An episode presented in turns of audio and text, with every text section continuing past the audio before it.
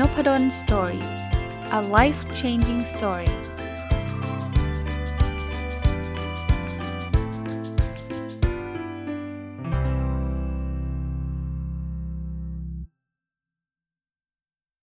สวัสดีครับ ยินดีต้อนรับเข้าสู่รายการ OKR Weekly นะ เป็นรายการที่เราจะมาพบกันในทุกวันพุธนะครับ ก็เริ่มจัดมาตั้งแต่ต้นปีนะ แล้วก็ถ้าเกิดใครยังไม่เคยได้ฟังเลย เพิ่งเข้ามาในepisode นี้ episode แรกท่านย้อนหลังไปฟังได้นะครับทุกวันพุธนะครับ ก็ไล่เรียงกันมาเรื่อยๆนะผมจัดมาตั้งแต่เรื่องว่า OKR มันคืออะไรนะครับ มันมีประโยชน์ต่อองค์กรยังไงนะครับ ไล่ไปถึงเรื่องของ เออเราจะเอา OKR ไปใช้ในการประเมินผลดีไหม หรือว่าถ้าไม่ใช้ประเมินแล้วทำไมคนถึงอยากทำ OKR มันไปสร้างแรงจูงใจภายในได้อย่างไรนะครับ แล้วก็เริ่มต้นวิธีการเขียน Objective แล้วก็สัปดาห์ที่แล้วก็จบในเรื่องของการเขียน Key Result การตั้งเป้าหมายต่างๆนะครับ สัปดาห์นี้อยากจะมาชวนคุยเรื่องของการนำเอา OKR ไปใช้นะครับ เขียนเนี่ยก็ก็เรื่องหนึ่งนะครับ มีหลายคนหลายท่านก็บอกว่าจริง ๆ เขียนมันไม่ได้ยากอะไรหรอก มันยากตอนเอาไป implement ใช้นะครับ ผมอยากจะขออนุญาตแนะนำแล้วกันนะครับ ว่ามันมีสเต็ปนะแล้วเดี๋ยวเราค่อยมาเจาะลงไปในทีละเรื่องนะว่าถ้าสมมุติว่าท่านเป็นองค์กร หรือจะเป็นหน่วยงานก็ได้นะ OKR ไม่จำเป็นต้องเป็นทั้งองค์กรหรอก แล้วท่านอยากจะเอา OKR ไปใช้เนี่ยท่านจะเริ่มต้นยังไงดีสเต็ปที่1เนี่ยผมว่าเป็นอะไรที่ สำคัญมากๆนะครับ คือการให้ความรู้ความเข้าใจ เพราะเท่าที่ผมเจอนะครับ หลายองค์กรที่เอา OKR ไปใช้ แล้วมันไม่ประสบความสำเร็จเนี่ยมันเกิดขึ้นจาก เรายังไม่ได้เข้าใจมันดีพอฮะเราก็เลยเอาไปใช้แบบเหมือนกับเครื่องมือเดิมๆผมไม่ได้บอกว่าเครื่องมือเดิมๆมันมันมันแย่นะ แต่พอเอาไปใช้แล้วมันไม่ได้ต่างจากเดิมเนี่ยมันจะเจอคำถามกลับมาว่า แล้วทำไมเราต้องใช้อันนี้ด้วยอะบางองค์กรเนี่ยเขาเอา OKR ไปใช้ก็เหมือนกับ KPI เดิมๆนั่นแหละ ก็ก็เรียนอีกทีนึงว่าถ้าท่านอยากรู้ว่า OKR ต่าง KPI ยังไง ผมก็เคยจัดตอนนั้นไปแล้ว 1 ตอนเลยนะ แต่ว่าสุดท้ายเนี่ย ถ้าท่านตอบคำถามนี้ไม่ได้ มันก็แค่งานเพิ่มงานซ้ำซ้อนถูกไหมฮะเพราะฉะนั้นเนี่ย เวลาเรานำไปใช้เนี่ย เราต้องศึกษาให้ดีก่อน ไม่ว่าท่านจะศึกศึกษาจากหนังสือ จากคอร์สออนไลน์ จะเรียนเชิญวิทยากรท่านใด ผมเชื่อนะครับ วิทยากรท่านที่มีความเชี่ยวชาญเรื่อง OKR เนี่ยท่านก็ก็รู้แหละว่า OKR มันคืออะไรนะครับ เพียงแต่ว่ารายละเอียดบางเรื่องบางอย่างอาจจะไม่ได้พูดตรงกัน 100%ซึ่งผมไม่ได้บอกว่าใครผิดใครถูกเลยนะ ผมคิดว่ามันมีโอกาสทำได้แบบนั้นนะครับ คือหมายถึงว่าบางท่านก็อาจจะบอกทำแบบนี้ดีกว่า ผมมาฟังอาจารย์นพดล อาจารย์นพดลบอกว่าทำแบบนี้ผมชอบมากกว่าก็แล้วแต่นะครับ อะไรที่เหมาะกับองค์กรท่านนะสิ่งนั้นถูกเสมอนะ คราวนี้ทำศึกษาทำความเข้าใจให้ดีเสร็จปุ๊บเนี่ย ผมอยากให้ท่านเริ่มต้นในการออกแบบ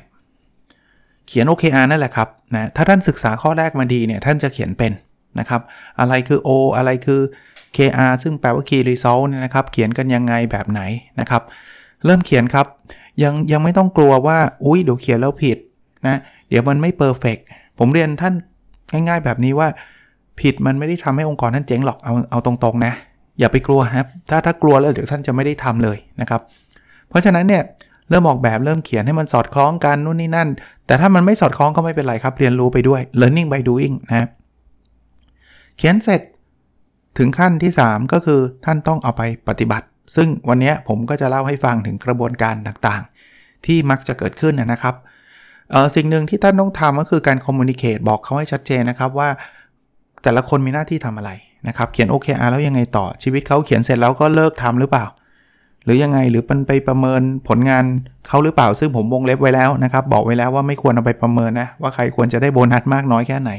เพราะมันขัดกับหลักการ OKR นะครับ ก็สื่อสารทำความเข้าใจแล้วก็นำไปใช้นะครับ ทดลองนะครับ มันไม่มีใครรู้ตั้งแต่แรกหรอกต่อให้เป็นโอ้จะเป็นผู้เชี่ยวชาญ OKR ยังไงเนี่ย เขายังไม่รู้จักองค์กรท่านดีพอที่จะบอกว่า 1 2 3 4 5 แบบนี้สำเร็จแน่นอนบางทีเนี่ยมันต้องเรียนรู้ระหว่างทาง บางอย่างที่ทำในองค์กร A สำเร็จอาจจะมาใช้ในองค์กร B แล้วไม่สำเร็จ บางอย่างใช้ A ไม่สำเร็จแต่ B เนี่ยชอบมากก็ได้นะครับ แต่ว่าหลักการทั่วไปเนี่ยมันไม่ไม่หนีกันหรอกครับนะครับเสร็จแล้วเนี่ยผมว่าขั้นสุดท้ายนะคือกล้าที่จะเริ่มปฏิบัตินะครับ คือบางทีเนี่ยบางคนก็จะบอกว่า อุ้ย ยังไม่ยังไม่ชัวร์อย่าพึ่งเลยนะครับ เราก็จะเห็นเขาว่าอย่าพึ่งเลยไปตลอดการนะเพราะนั้นเนี่ยผมผมแนะนำว่า OKR เนี่ยสำหรับผมนะ ผมไม่เห็นว่ามันจะมีดาวไซด์สักเท่าไหร่ดาวไซด์คือแบบเอา worst case scenario ของการใช้ OKR เนี่ยผมยังไม่เคยเห็นว่าองค์กรกำลังกำไรอยู่ดีๆ พอใช้ OKR แล้วองค์กรขาดทุนแล้วก็ล้มละลาย ยังไม่เคยเห็นเคสนั้นเลยนะ เพราะ OKR มันเป็นการตั้งเป้าหมายในสิ่งที่สำคัญ และพยายามติดตามเป้าหมายนั้นนะ ผมก็ยังนึกไม่ออกว่ามันจะไปทำร้ายองค์กรอย่างไร worst case scenario ของผมเนี่ยก็คือเสียเวลาทำแล้วผมผมเรียนตรงๆแบบนี้ว่า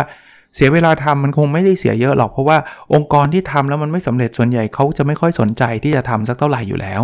เพราะฉะนั้นในเวลาที่เสียไปอาจจะ 10 นาที เขียนมั่วๆมา แล้วก็ไม่มีการติดตาม แล้วสุดท้ายก็บอกว่าไม่เห็นมัน work เลยแล้วก็ทิ้งไป แต่ท่านก็จะเสียเวลาไป 10 นาทีอะถูกไหมฮะเพราะฉะนั้นเนี่ยเริ่มต้นครับ แล้วจดไว้นะครับ อะไรที่ท่านทำแล้วล้มเหลวทำแล้วไม่ดีแล้วก็หาทางกันใหม่นะครับ ปรับหาหาเขาเรียกว่าไฟจูนนะฮะก็คือพยายามปรับให้เจอ practice ที่มันตอบโจทย์เราจริง ๆ นะครับ อันนี้ก็คือกระบวนการกว้างๆนะครับ ก็คือ 1. เราต้องทำความเข้าใจ 2. คือการเขียนออกมาออกแบบออกมา 3. คือการ communicate อธิบายว่าเราจะไปใช้ทำอะไรยังไง ใครมีหน้าที่ทำอะไร แล้วก็ 4 คืออ การเริ่มต้นทำนะครับ คราวนี้กระบวนการทั้ง 4 กระบวนการนี้ถ้าท่านไม่มีเจ้าภาพ แล้วท่านคาดหวังว่าเฮ้ยคุณก็เริ่มกันเองสิ ก็ฟังอาจารย์นพดลเขามาพูดใน OKR Weekly แล้วก็ไปเริ่มกันสิ ผมว่ายากนะ ไม่ว่างานใดก็ตามเนี่ยถ้าถ้าบอกว่าถ้าครั้งแรกมาบอกว่าทุกคนเริ่มอ่านหนังสือกันเองนะ ทุกคนเดี๋ยวอัปเดต OKR กันนะ เขียน OKR กันนะ แล้วก็ปล่อยนะ ผมคิดว่ามันขับเคลื่อนได้ยาก เพราะฉะนั้นคนคนหนึ่งเนี่ยที่จะมีบทบาทสำคัญมาก ๆ เลยนะครับ ที่จะทำให้การนำเอา OKR ไปใช้ประสบความสำเร็จเนี่ยมีชื่อเรียกว่า OKR Champion หรือบางที่เขาเรียกว่า OKR Master นะครับ ก็จะเรียกแบบไหนก็แล้วแต่นะครับ ก็คือ OKR Champion หรือ OKR Master เนี่ยคือคนที่มีความรู้เรื่อง OKR มากเพียงพอที่จะไปแนะนำคนอื่นได้ จริง ๆ บทบาทของ OKR Champion หรือ OKR Master เนี่ยสำหรับผมเนี่ยบทบาทสำคัญมี 2 บทบาท จริงๆ มันมีบทบาทมากกว่านี้เยอะนะ แต่ว่าเอาสำคัญสำคัญเนี่ยมี 2 บทบาท บทบาทแรกเนี่ยก็คือบทบาทในการให้ความรู้ ผมเรียนแบบนี้ครับ ไม่ว่าท่านจะไปเชิญวิทยากรท่านไหนไปบรรยาย ให้กับองค์กรจะกี่ครั้งกี่หนก็แล้วแต่เนี่ยท่านคาดหวังว่าบรรยาย 3 ชั่วโมง 6 ชั่วโมง จะเอากี่ชั่วโมงก็แล้วแต่เนี่ยแล้วทุกคนจะเก็ตเลย ทุกคนจะเข้าใจ OKR ไปตลอดการเนี่ยผมว่า มันมันเป็นการคาดหวังที่สูงไปสักนิดหนึ่งนะครับผมไปบรรยายหลายที่ก็ดูเหมือนกับว่าเขาจะเข้าใจนะ แต่ 3 วันถัดมาเขาอาจจะลืมไปแล้วก็ได้ หรือหลายๆ ครั้งหลายๆ คนก็ไม่ได้เข้ามาฟังการบรรยายครั้งนั้น เพราะฉะนั้นเนี่ยเวลาเขาเริ่มทำเนี่ยเขาก็จะเกิดเกิดคำถามอันนี้คือเรื่องปกติฮะเอ๊ะ objective เขียนอย่างนี้ถูกไหมเอาแล้ว objective มันต้องลิงก์กับใครหรือเปล่า แล้ว key result มันต่างออกจาก objective ยังไง เอ๊ะ แล้วตัวเลขมันจะอยู่ตรงไหน แล้วทำไมต้องท้าทายด้วย คือมันเป็น FAQ อะครับ frequently asked question นะครับ มันเป็นคำถามที่จะโดนถามแล้วถามอีกถามแล้วถามอีก แต่ถ้ามันเป็นคำถามที่มันไม่มีคนมาตอบอะแกก็เดากันเองสินะ แกก็ไปถามเพื่อนแกสิกลายเป็นว่าเพื่อนก็อธิบายผิดอีก ก็ทำกันผิดผิดไป แล้วสุดท้ายมันก็ไม่มีใครสนใจนะ เพราะฉะนั้นเนี่ย OKR Master หรือ OKR Champion เนี่ยเขาจะเป็นคนที่คอยขับเคลื่อนครับ คอยตอบคำถามพวกเนี้ย แล้วเราไม่ใช่เป็นแบบ passive นะเพอๆต้องเป็นแบบ active ด้วย พี่พี่พี่เขียน OKR เสร็จยัง พี่เขียนเสร็จแล้ว พี่อยากใช้ผมดูไหมหรืออะไรอย่างเงี้ยนะครับเพื่อจะได้คำให้คำแนะนำอะไรเงี้ย หรือส่วนใหญ่ก็มีคำถามมาหาเขาเขาก็ต้องบอกช่องทางให้ชัดเจนครับว่าถ้าใครเขียน OKR หรือทำ OKR แล้วรู้สึกติดขัดไม่เข้าใจปรับตรงไหนยังไง ถามคนนี้ได้เสมอ นี่คือลักษณะของ OKR Champion หรือ OKR Master ในบทบาทแรกก็คือเป็น Expert เป็นผู้ให้ความรู้นะโอ้ยผมไม่ไหวหรอกมั้งอาจารย์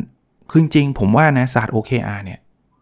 ไม่ได้ยากเลยครับ ผมเคยบอกแล้วว่ามันไม่ใช่ rocket science มันไม่ใช่บอกว่าต้องต้องเรียนแคลคูลัสมา 3 ตัว แล้วก็ต้องมีความสามารถระดับ genius ในการคำนวณคณิตศาสตร์ขั้นสูงอะไรเงี้ยไม่มีเลยฮะ OKR เนี่ยใครก็เรียนรู้ได้นะครับ แล้วการที่ OKR Champion เนี่ยเป็นคนภายในองค์กรเนี่ยสำหรับผมเนี่ยนะ เหมาะสมแล้วดีกว่าการที่จะไปเชิญ consult มา ไม่ได้แปลว่า consult ไม่เก่งนะครับ แต่ต้องบอกว่า consult เขาไม่ได้มาอยู่กับองค์กรเราตลอดการนะฮะแล้วอีกอย่างหนึ่งที่ consult มีน้อยกว่าคนในองค์กรก็คือเขาไม่รู้บริบทการทำงานขององค์กรนะฮะเพราะฉะนั้นเนี่ยบางที consult เนี่ยเขาอาจจะตอบได้ว่าเออเขียนอย่างนี้ key result ไม่ชัด แต่เขาตอบไม่ได้ว่า แล้ว key result นี่ควรเป็น key result จริงไหมหรือว่าค่าเป้าหมายนี้มันท้าทายหรือเปล่า ให้ถามผมผมก็ตอบไม่ได้ครับ เพราะว่าผมก็ไม่รู้ครับว่าไอ้บางทีท่านใช้ตัวย่อมา ผมยังไม่รู้เลยตัวย่อที่ท่านใช้คืออะไรนะแต่ผมให้ข้อคิดเห็นได้ว่า เฮ้ยอย่างนี้มันดูไม่ชัดนะ เวลาเขียนบอกว่าทำงานมีประสิทธิภาพเป็น key result เนี่ยมันเขียนแบบนี้มันวัดไม่ได้ มันดูไม่ชัดเจนนะครับ เพราะฉะนั้นโอเคแชมเปี้ยนเนี่ยจะทำหน้าที่ในการ clarify ในการตอบโจทย์เรื่องพวกนี้ บทบาทที่ 2 ของ OKR Champion เนี่ยก็คือบทบาทในการเป็น facilitator คือกระบวนการ OKR มันไม่ใช่เขียนแล้วจบนะเขียนเสร็จแล้วมันต้องมีการขับเคลื่อนนะครับ มันต้องมีการบอกว่าอะตอนนี้ CEO จะต้องเขียน OKR แล้วจะต้องเสร็จเมื่อไหร่ ท่านจะไปคาดหวังว่า CEO จะอยู่ดีๆ เฮ้ย เราต้องมีวินัยเว้ย เราเขียน OKR บางที บางท่านอาจจะทำนะ ถ้าท่านอินมากๆจริง ๆ ท่านก็จะทำบางท่านท่านก็ยุ่งอะ ท่านก็มีประชุมประชุมอะไรเต็มไปหมด แล้วท่านจะมานั่งเขียนอะไรล่ะนะครับ นั้น OKR Champion จะต้องกดกำหนด time frame ซึ่งเดี๋ยวผมจะพูดต่อไปนะกำหนดไทม์ไลน์ให้ชัดเจนว่า เออ จะสตาร์ทให้ CEO กับผู้บริหารระดับสูงคิด OKR ระดับองค์กรตั้งแต่เมื่อไหร่ เสร็จแล้วใครจะคิดต่อคิดต่อเสร็จแล้วจะมาอะไรกันยังไง จะมาลิงก์กันยังไง พูดแบบแบบไหน แล้วเราต้องเริ่มตั้งแต่เมื่อไหร่ยังไง คือ OKR แชมเปี้ยนจะต้องเป็นคนคอยกระตุ้นทำให้เกิดกระบวนการพวกนี้ พอเขียนกันเสร็จแล้วระหว่างทางมันจะต้องมี เช็คอินไหมมันต้องมีอัปเดตความก้าวหน้าไหมแล้วจะอัปเดตกันเมื่อไหร่ทีขนาดไหน แผนกนี้อัปเดตหรือยัง แผนกนั้นอัปเดตหรือยัง แล้วสุดท้ายตอนปลายเทอมเราต้องตั้ง OKR สำหรับรอบถัดไปแล้วนะ ปลายไตรมาสรอบถัดไป OKR ทำหรือยัง แล้วทำวันออนวันหรือยังทำเช็คอินหรือยัง ที่จะมาอัปเดตกันว่าเอ๊ะ OKR ของแต่ละฝ่ายแต่ละหน่วยงานเนี่ยมันทำสำเร็จไม่สำเร็จยังไง คือจะคาดหวังทุกคนจะทำเป็นอัตโนมัติกันเองเนี่ยผมว่าโดยเฉพาะในช่วงแรก ๆ เนี่ย คาดหวังสูงไปนะครับ OKR Champion หรือ OKR Master เนี่ยจะเป็นคนที่คอยขับเคลื่อนเรื่องราวเหล่านี้ จนกระทั่งถึงจุดหนึ่งเนี่ยถ้ามันกลืนไปเป็นวัฒนธรรมองค์กร กลายเป็น the way of life หรือว่าเป็นวิถีชีวิตของการทำงานที่นี่แล้ว ต่อไปแชมเปี้ยนก็อาจจะหายไปหรือ Master ก็อาจจะหายไป เพราะว่าทุกคนก็ทำเป็น Master ของตัวเอง หรือเป็นแชมเปี้ยนของตัวเองได้แล้วนะคราวนี้มาถึงตรงนี้ผมไปต่ออีกนิดนึงนะครับสำหรับวันนี้ก็คือ แล้วเริ่มทำเริ่มยังไง อย่างนี้ครับ สมมุติว่าตอนนี้เราอยู่ปลายปีแล้วกัน ผมจะเอาลูปทั้งปีมาให้ดูนะเราก็ต้องเริ่มคิด OKR รายปี และรายไตรมาสของปีที่จะถึงนี้ สมมุติว่าตอนนี้เนี่ยเราอยู่ประมาณเดือนสักเดือนพฤศจิกาแล้วอะก่อนที่จะขึ้นปี 2565 ใช่ไหมสมมติผมใช้ปีปฏิทินกันแล้วกันนะครับ อาจจะต้องเริ่มคิดกันแล้วว่าองค์กรเราในปี 2565 เนี่ยอะไรคือ OKR ระดับองค์กร คิดกันให้ออกก่อน ว่าปีหน้าอะไรคือ priority อะไรคือสิ่งที่เราอยากจะทำให้สำเร็จ ต้องคิดตั้งแต่พฤศจิกาเลยเหรออาจารย์คิดธันวาไม่ได้เหรอกลางธันวาทันไหมคำถามนี้ก็ตอบยากครับ ถ้าองค์กรท่านมีอยู่ 5 คน 10 คนเป็นสตาร์ทอัพกลางธันวาก็ทันมั้งครับ แต่ถ้าเกิดองค์กรท่านมีเป็นหมื่น แล้วท่านทำ OKR กันทุกคนอย่างเงี้ยไปกลางธันวาเนี่ยท่านจะทำไม่ทัน เพราะว่ากว่าจะจะมันมีหลายเลเวลไงนึกออกไหมฮะ มันมี hierarchy มันสูงเนี่ย ท่านอาจจะต้อง step back มา จะเร็วจะช้าเนี่ยขึ้นอยู่กับแต่ละที่ แต่ถ้าส่วนตัวถามผมนะ ถ้าท่านเพิ่งเริ่มใช้เป็นครั้งแรกเนี่ย เริ่มเร็วหน่อยก็ดีครับ เพราะครั้งแรกเนี่ยมันจะมีแต่ความสับสนครับ เขียนมาครั้งแรกอาจจะต้องกลับไปเขียนใหม่ กว่าจะสรุป OKR ระดับบนได้อาจจะใช้เวลา 2 สัปดาห์ แล้วมาระดับ n ลบ1อีก n ลบ2อีกท่านกี่กี่เลเวลล่ะ ท่านก็ต้อง step back ไปเรื่อยๆ เอาคร่าวๆสักสัปดาห์ละ1เลเวลอะนะครับ ถ้าท่านมี 4 เลเวลท่านก็เตรียมไว้ก่อนเลยสัก 4 สัปดาห์นะครับ องค์กรทำ OKR รายปี เสร็จทำ OKR รายไตรมาส ไตรมาสเนี่ยไม่ต้องทำ4ไตรมาสนะครับ OKR เนี่ยจะทำทีละไตรมาส รายปีเสร็จปุ๊บก็ทำไตรมาสที่ 1 แล้วจบ พอองค์กรทำเสร็จปุ๊บ n ลบ1มาทำต่อ ใช่ไหมในแต่ละจะเรียกว่าอะไรอะ business unit อะไรก็แล้วแต่นะทำ OKR เพื่อตอบโจทย์ OKR องค์กร ซึ่งจะตอบโจทย์ไม่ตอบโจทย์ก็ต้องไปคุยกับคนที่เป็น CEO ใช่ไหม หรือเอามามามาเปิดกัน เอามีเซสชันซึ่งเนี้ย OKR Master หรือ OKR Champion เนี่ยเป็นคนคนนัดเนี่ยแหละ เฮ้ยพี่พี่ต้องคุยเรื่อง OKR กันแล้วนะ อะ ถ้า N ลบหนึ่งพวก C level ทำ OKR ของตัวเองเสร็จ ก็เป็น Department Manager ต่างๆทำ OKR ของตัวเอง ซึ่งก็เป็น OKR ของ Department นั่นแหละ แล้วไปตอบดูว่าไปตอบ OKR ของ C level แต่ละท่านจริง จริงไหมยังไงก็พูดคุยกัน ลงมาจนกระทั่ง individual คำถามที่ผมเคยเจอคือเอ๊ะทุกคนต้องทำหรือเปล่าคำตอบคือแล้วแต่ครับ Google ก็ทำทุกคน แต่บางที่เขาบอกไม่ได้หรอก ทุกคนจะสับสนไป ให้ทำเฉพาะระระดับ C level ก็พอก็มีนะครับ บางที่บอกว่า เอ้ย ผมลงมาถึงระดับ Manager ก็ได้อีก ถ้าถามผมผมก็บอกแบบนี้ ถ้าท่านยังไม่คุ้นเคยเลยเนี่ยทำระดับบนบนก่อนจะดีกว่า เพราะว่าเรียนรู้ไปก่อนนะเรียนรู้ไปก่อน C level เรียนรู้กับ CEO กันไปก่อนก็ได้ ถ้ายังไม่มั่นใจนะแล้วถ้าเรียนรู้แล้วเดี๋ยวไตรมาสถัดไปเข้าใจแล้วก็อาจจะลงมาถึง Manager ให้เขาทำก็ไม่สายนะถ้าองค์กรท่านใหญ่มากๆอะ่ะท่านไปทำพร้อมกันทั้งหมดเนี่ยมันเกิดความสับสนแล้วเสร็จแล้วเนี่ยท่านไม่มีเวลาอธิบายเขียนกันมั่วซั่วกันไปหมดเนี่ยอาจจะเกิดความล้มเหลวก็ได้ความล้มเหลวก็คือคนเขาเขียนเขียนมั่วๆไป ไม่เห็นเข้าใจเลยว่ามันต่างยังไงกับ KPI อะไรเงี้ย มันอาจจะเกิดเหตุการณ์นั้นได้ ซึ่งถามว่ามันร้ายแรงไหมมันก็คงไม่ได้ร้ายแรงอะ่ะแต่สู้ค่อยๆเริ่มเนี่ยหรือมีบางที่เนี่ยเขาจะค่อยๆ เริ่มบาง department เขาก็บอกว่าอะทดลองกับ business development ก่อน เอาเอา department เนี่ยเป็นเป็น pilot area pilot project นะครับเป็นโปรเจกต์ทดลอง แล้วก็เริ่มทำกัน ก็สามารถทำได้อีก แล้วพอทำเป็นแล้ว คุ้นเคยแล้วจะไป department อื่น ๆ ที่หลังก็ค่อยว่าไป นะครับ อันนี้คือกระบวนการอันแรกที่จะต้องทำนะครับ จะหยุดอยู่เลเวลไหนแล้วแต่ความเหมาะสม ถ้าเป็นสตาร์ทอัพบางทีเขาก็ทำทุกคน เพราะว่าเขามีคนอยู่ 10 คนเองอะมันก็ไม่ต้องมีเลเวลเลเวลอะไรมากมายวุ่นวายใช่ไหมนะคราวนี้พอ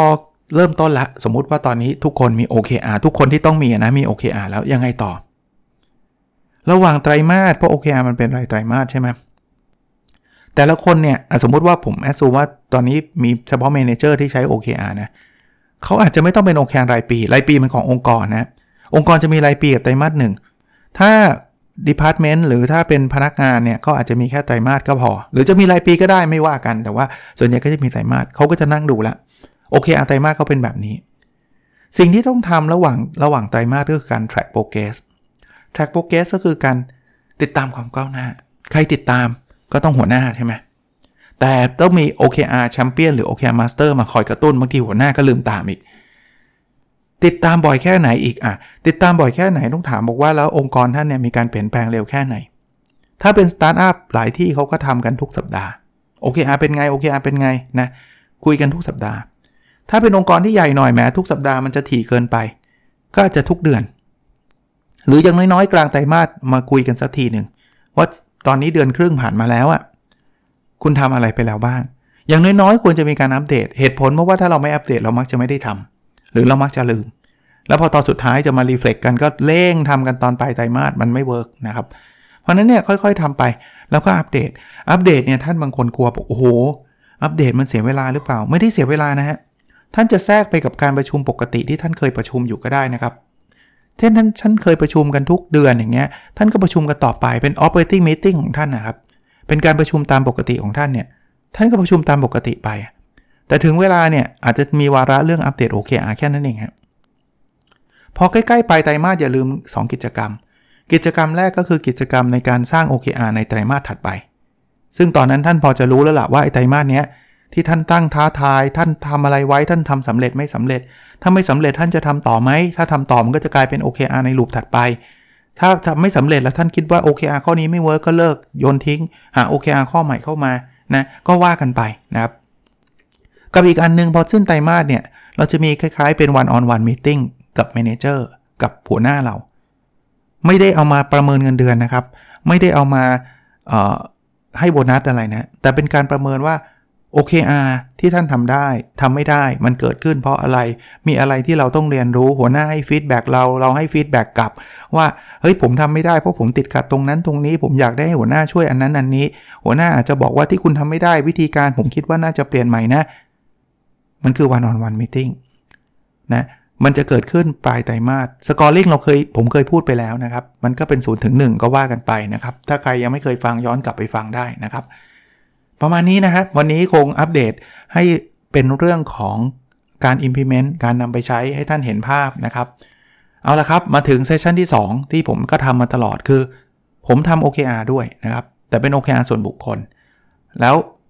ท่านลองทำดูนะครับ ผมเอามา OKR ส่วนบุคคลมาเล่าให้ฟังไม่ใช่อะไรครับ อยากให้ท่านลองทำบ้าง ถือโอกาสว่าถ้าฟัง OKR weekly ทุกสัปดาห์ ฟังอาจารย์นพดลอัปเดต OKR ส่วนตัว ก็อัปเดตของท่านเองด้วยก็ได้นะครับ มาเริ่มกันเลยนะครับ Objective ข้อที่ 1 เรียนรู้และพัฒนาตัวเองอย่างต่อเนื่อง Key Result 1.1 ในไตรมาสนี้เนี่ยจะอ่านหนังสือให้จบ 30 เล่มนะวีคนี้เป็นวีคที่ 10 ของไตรมาสแล้วนะครับ ผมอ่านไปแล้ว 26 เล่มนะอีก 4 เล่มกับอีกประมาณสัก 2-3 สัปดาห์น่าจะสบายๆนะครับน่าจะเกินด้วยซ้ำนะ คีรีเซล1.2เขียน paper ให้จบ1 paper เขียนไม่ได้60%อันนี้ค้างไว้ตั้งแต่วีที่5แล้วไม่มีอะไรอัปเดตเลย ต้องต้องสารภาพและยอมรับนะครับ แต่ก็กำลังจะทำนะครับ Objective ข้อที่ 2 แบ่งปันความรู้เพื่อทำให้สังคมดีขึ้นนะครับ key result 2.1เขียนหนังสือให้จบ 1 เล่มนะ ผมไม่ได้เขียนจบอย่างเดียวนะครับ ผมตีพิมพ์แล้วด้วยนะครับ เพราะนั้นได้คะแนนเต็มไปแล้วตั้งแต่ week ที่ 9 นะครับ หนังสือก็ Personal OKR นะครับ เป็นหนังสือเรื่องนี้เลยนะครับ ก็ ถึงไหนๆก็ประชาสัมพันธ์เลยแล้วกันนะครับ ตอนนี้มีคนถามมาว่ามีวางจำหน่ายที่ไหนแล้วบ้าง มีทุกที่แล้วนะครับที่ร้านนายอินทร์นะครับ ร้าน ซีเอ็ด ร้าน B2S ท่านเข้าไปดูได้นะครับ หรือจะสั่งออนไลน์ก็ทางนายอิน ทร์ ซีเอ็ด และ B2S นะครับ key result 2.2มีคนฟังพอดแคสต์15,000ดาวน์โหลดต่อวันนะครับ ตอนนี้ใกล้เคียงมากแล้วนะ week นี้เพิ่มมาเป็น 14,800 ดาวน์โหลดต่อวัน วิธีการคำนวณคือผมเอา จำนวนยอดดาวน์โหลด 30 วันล่าสุดแล้วหารด้วย 30นะทำไมถึงทำแบบนั้น เพราะว่ามันจะได้ stable นะถ้าเอาวันต่อวันเดี๋ยวมันจะขึ้นขึ้นลงลงนะครับ Key Result 2.3มีองค์กรใช้ OKR 7 องค์กรนะครับ ตอนนี้คอนเฟิร์มแล้ว 7 นะครับ ก็ beat เป้าหมายนะครับ ถือว่าทำได้ได้ครบนะ Objective ข้อที่ 3 นะครับ มีสุขภาพกายและสุขภาพจิตที่ดีคีรีเซล3.1 วิ่ง 300 กิโลเมตร และน้ำหนักตัว 78 วิ่งตอนนี้ได้ 224.6 on track นะครับ เหลืออีกประมาณ 3 สัปดาห์นะครับ สัปดาห์ ผมตีว่าผมขาดอยู่ประมาณสัก 75 กิโลเมตร ก็สัปดาห์ละ 25 กิโลเมตร หมายถึงว่าต้องวิ่ง ผมวิ่งวันละ 5 กิโลนะ ก็วิ่ง 5 วันต่อสัปดาห์ ผมก็จะได้ตามเป้าหมาย on track แต่ไม่ง่ายนะ ต้องบอกว่าไม่ง่าย น้ำหนักตัวเนี่ยลดลงนะครับ เป็น 81.2 จาก 81.5 ในสัปดาห์ที่แล้ว แล้วต้องบอกว่า เกือบจะเป็นน้ำหนักตัวที่ต่ำที่สุด แต่ยังไม่ต่ำที่สุดนะ ผมเคยต่ำไปถึง 80.6 นะ เดี๋ยวจะทำให้ได้นะครับ ในสัปดาห์นี้จะพยายามนะครับ แล้วก็คีรีเซล3.2คืออยู่ในอยู่กับครอบครัว 25 วัน ซึ่งเคยเรียนให้ฟังนะครับ definition ของผมก็ตอนนี้ก็คือ การที่อยู่บ้านและไม่ได้มีการสอนนะไม่ได้มีการสอนแต่ประชุมไม่นับกันละกันนะครับ เพราะว่าถ้าเกิดนับมันจะเป็นศูนย์วันเลยนะก็ทำได้ 23 วันแล้วนะครับ เหลืออีก 2 วันจะครบเป้าหมาย แต่บางคนบอกโอ้ยสบายๆเสียจานไม่นะครับ เพราะว่าเท่าที่ดูตารางไม่กล้าดูอีกนะ คือมันเต็มเหยียดเลย 7 วันรวดนะครับ เพราะนั้นอาจจะท้าทายนิดนึงนะครับข้อนี้แต่ว่าก็โอเคก็ก็ลองดูนะครับนะก็ทำมาทั้งหมดเลยนะครับ ครบละโอเคอาสามข้อเนี่ย คือเอามากระตุ้นให้ท่านทำอะนะครับสำหรับใครที่ไปซื้อหนังสือไอ้ personal OKR อ่านเนี่ยท่านจะรู้ว่าที่มาที่ไปของ OKR 3 ข้อนี้มาจากไหนนะครับในหนังสือเล่มนี้ผมเขียนละเอียดเลย ว่ามันมันไม่ใช่อยู่ดีๆ คิดมาโมโซนะ มันมีการมันมีขั้นตอนในการคิดมาในการสร้างมา มัน exactly อันที่ผมอัปเดตเลยนะครับ ในหนังสือเล่มนั้นนะนะแล้วเผื่อท่านจะอ่านแล้วผมกระตุ้นนะ ไม่อยากให้อ่านเฉยๆอะผมอยากให้ท่านอ่านแล้วอัปเดตแบบที่ผมทำอะ ถึงแม้ว่าท่านอาจจะไม่ได้ทำพอดแคสต์นะ ท่านก็อัปเดตได้นะ ไม่ต้องมาบอกใครก็ได้ครับ อัปเดตส่วนส่วนตัวส่วนบุคคลไปเลยก็ได้นะครับ โอเค ก็หวังว่าจะเป็นประโยชน์นะครับ ก็ยังติดตาม OKR Weekly กันได้ทุกสัปดาห์นะครับ มาสัปดาห์ละครั้งในวันพุธนะครับ ท่านติดตามทุกสัปดาห์ผมมั่นใจว่าท่านทำ OKR ให้กับองค์กรได้สำเร็จแน่นอน หรือ OKR ส่วนบุคคลท่านก็ทำสำเร็จ ถ้าเกิดท่านท่านฟังแล้วท่านทำด้วยนะ ถ้าฟังเฉยๆมันก็ได้แค่ฟังนะครับ โอเคนะครับ หวังว่าจะเป็นประโยชน์นะครับ สวัสดีครับ